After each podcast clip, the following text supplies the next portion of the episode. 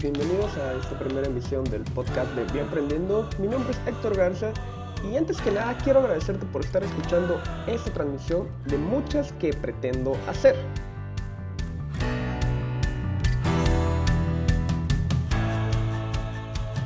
Para comenzar con este viaje largo, quiero que primeramente te familiarices con la historia y el objetivo de Bien Emprendiendo. Como te mencioné al inicio, mi nombre es Héctor Garza, soy originario de La Paz, Baja California Sur.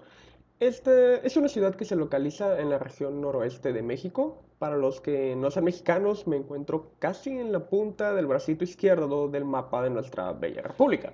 En esta ciudad he tenido la oportunidad de desarrollar toda mi vida como profesionista. Aquí realicé mis estudios de licenciatura en la carrera de Ingeniería Bioquímica en el Instituto Tecnológico de La Paz y yo no quería hacer ciencia, se los confieso. Así es, así como lo escuchas al inicio de mi carrera, la cual estaba enfocada principalmente a la industria de los alimentos, yo no tenía interés de hacer ciencia, pero era más por desconocimiento que por otra razón. No fue sino hasta el año del 2010 que tuve la oportunidad de participar en un verano de investigación en el Centro de Investigaciones Biológicas del Noroeste, aquí mismo en la ciudad de La Paz. En aquel entonces comencé realizando el trabajo de estandarización de la transformación genética de tomate y, tabaco mediante Agrobacterium tumefaciens. Desde aquel entonces me gustó mucho todo lo relacionado con la biología molecular, el cultivo in vitro de tejidos y en general con la biotecnología.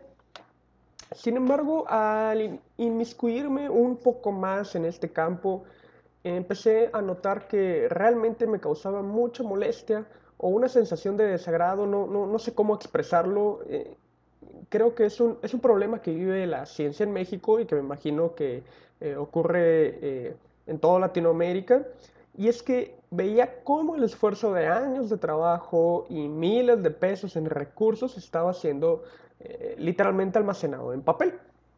Fue desde entonces que comencé a cuestionar estas prácticas y quería encontrar la manera de que las cosas fueran distintas. Ya en el 2012 tuve la oportunidad de acceder a una maestría en el mismo centro de investigaciones, eh, se llama CIPNOR, eh, con el mismo grupo de trabajo en que es el grupo de, eh, del Laboratorio de Biología Molecular de Plantas y el Laboratorio de Biotecnología Vegetal. Ahí eh, tuve la fortuna de encontrar a un grupo de amigos, compañeros, colegas y mentores de los cuales he aprendido muchísimo y con quien estoy en sincronía. Pues también tenemos en mente hacer que la ciencia que generamos en el laboratorio sea de utilidad que no se quede guardada en un artículo o en una tesis. Mi primera experiencia como emprendedor llegó en 2015 cuando tuve la oportunidad de participar en el primer Startup Weekend llevado aquí mismo en la ciudad de La Paz, llevado a cabo aquí mismo. en este lugar, eh, afortunadamente encontré a un equipo muy bueno y talentoso eh, la mayoría de ellos biólogos marinos, algún programador, algún especialista en diseño gráfico. Y, con ellos tuve la, oportunidad de, bueno, empatizamos realmente muy bien y, formamos o organizamos este proyecto con el que participamos. Este proyecto consistía en una empresa dedicada al diagnóstico molecular de patógenos en acuicultura a través de una técnica de PCR isotermal que sea rápida y de bajo costo. Ese trabajo lo había venido desarrollando una de mis amigas del Laboratorio de Biología Molecular de Plantas, que se llama Carolina, y Carolina durante su tesis de doctorado había, había comenzado a estandarizar esta técnica y nosotros en el laboratorio teníamos en mente poder eh, utilizar esta técnica para, para crear kits de diagnóstico. Ya les platicaré un poco más de eso. Ah, afortunadamente en aquella, ocasión ganamos eh, ese concurso y el premio consistió en una beca de mentorías, de networking y asesoramiento por parte de una incubadora o aceleradora de negocios durante tres meses. Sin embargo, el asesoramiento recibido no fue algo que realmente nos haya ayudado a acercarnos más a comenzar con, un emprendimiento. Si bien Conocimos un poco del método de Lean Startup y del Business Model Canvas. no llegamos a concretar absolutamente nada, pues no teníamos un producto mínimo viable, las pruebas de laboratorio sí salían muy bien, pero nos faltaba toda una estructura, organización de ideas y objetivos, sobre todo porque los que conformamos ese primer equipo nunca nos pusimos de acuerdo hacia dónde queríamos dirigir nuestros esfuerzos. Algunos pensaban en agricultura, otros pensaban en acuicultura, otros pensaban en ambos campos, etc. Al final de cuentas pasaron los meses y dejamos de reunirnos. Eh, en mi caso, eh, yo comencé a enfocar más mi, mi, cabeza, mi atención en mi doctorado que había comenzado eh, a inicios de 2016. Ese mismo año, precisamente, mi grupo de trabajo organizó un taller de transformación genética de microalgas donde yo participé como, ahí en, un tema.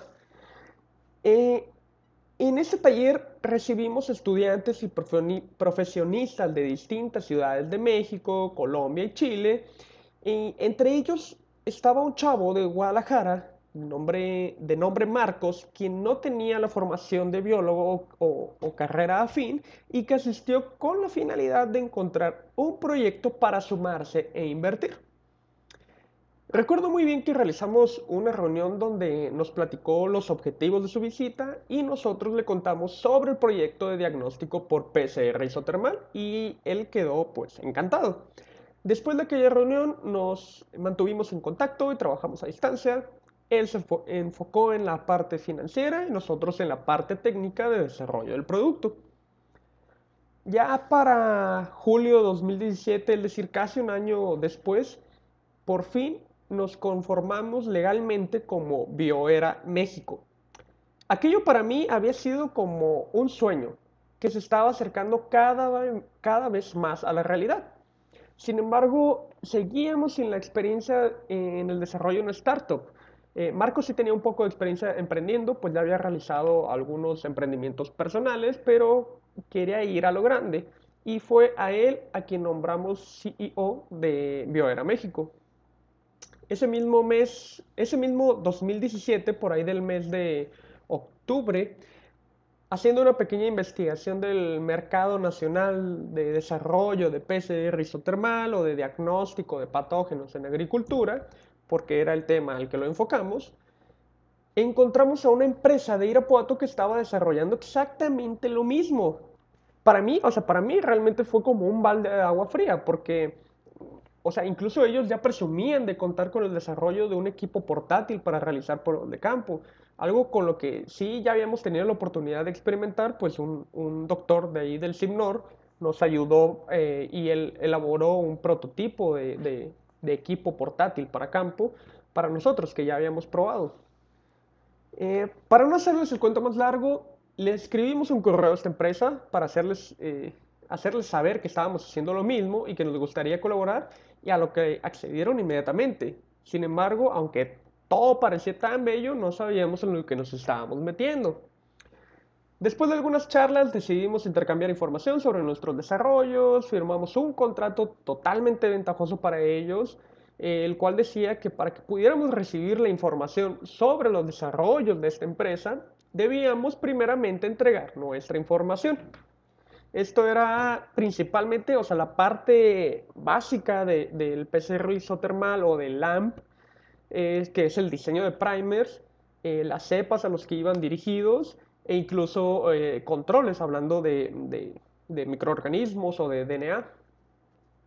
Después de algunos meses y unas cuantas visitas de parte nuestra hacia Irapuato, concretamos una reunión de trabajo en marzo de 2018 en aquel entonces yo estaba viviendo en la ciudad de Irapuato debido a que me encontraba realizando una estancia por parte del doctorado en el, en el Angevio con el doctor Luis Herrera Estrella. En aquella reunión que nos acercaba aún más al mundo del emprendimiento y que nos hacía sentir como una empresa importante y en crecimiento, discutimos sobre la posibilidad de colaborar en un proyecto PAY. Para los que no estén familiarizados con el término, un PAY es un proyecto de estímulos a la innovación que el gobierno de México, a través del Consejo Nacional de Ciencia y Tecnología, impulsaba mediante la aportación de capital a una empresa privada para el desarrollo de, en este caso, kits de diagnóstico de patógenos en agricultura, los cuales son un problema nacional. Esta empresa con la que nos aliamos comprometió 20 kits totalmente estandarizados y validados para cumplir con dicho proyecto. Ahí es donde en la reunión que tuvimos en aquel mes de marzo de 2018 decidimos dividirnos el trabajo tanto de la parte técnica que era diseñar, desarrollar y validar el kit hasta la entrega de un informe final.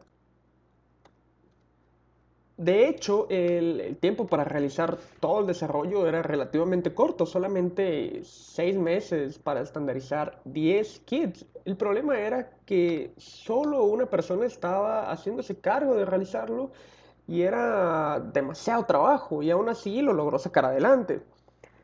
Durante ese tiempo que transcurrió desde la reunión en Irapuato en marzo hasta octubre de ese mismo año, las cosas se empezaron a poner muy raras y feas, por no decirlo. Marco se hizo muy amigo del director de esta empresa guanajuatense, de hecho hasta lo contrató para administrar a otras empresas que, o sea, que eran startups que se habían incorporado a colaborar así como lo hicimos nosotros. Y fue tanto el acercamiento que tuvieron eh, Marcos, esta persona a la cual no quiero nombrar, que terminó influyendo tanto en las decisiones que se tomaban dentro de Bioera, al grado de sacar de la asociación a, miembros fundadores. Mm, total, fue un nido de chismes que terminó por romper la relación y confianza entre, entre todos dentro de Bioera, Bioera México, por lo que mejor decidimos salirnos del proyecto. Cumplimos nuestra parte del contrato y le entregamos absolutamente todo a la empresa de Aeropuerto y nosotros nos quedamos con las manos vacías habían sido años de dedicación y esfuerzo casi tirados a la basura, pero aprendimos una lección y que tiene que ver mucho con, con la confianza. Si bien es necesario que cuando inicies una startup debes realizar networking, buscar mentores y toda la ayuda posible, también debes de contar con la asesoría legal y con todos los mecanismos disponibles para protegerte o te pueden dejar como a nosotros. Y bueno amigos, si llegaron hasta aquí, ya conocen un poco de mi historia. Este es el tipo de historia que me gustaría que, ustedes como, como emprendedores cuenten, que relaten cuáles han sido los obstáculos por los que su emprendimiento ha pasado y cómo llegaron a superarlo. Y en la siguiente emisión hablaré sobre bioemprendiendo, cómo surgió la idea y cuáles son sus objetivos. Y no me despido sin antes agradecer tu atención y recordarte que nos puedes encontrar en Facebook, Instagram y Twitter como Bioemprendiendo.